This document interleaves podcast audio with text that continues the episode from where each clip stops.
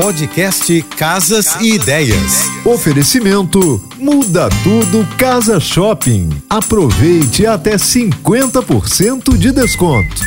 A dica de hoje é para as mamães, papais, para a turma que está com o bebê a caminho. Decorar o quarto é uma tarefa difícil. São tantas novidades que fica complicado até saber por onde começar. Então vamos ao protagonista, o berço. Recomendo o evolutivo com os três estágios de crescimento.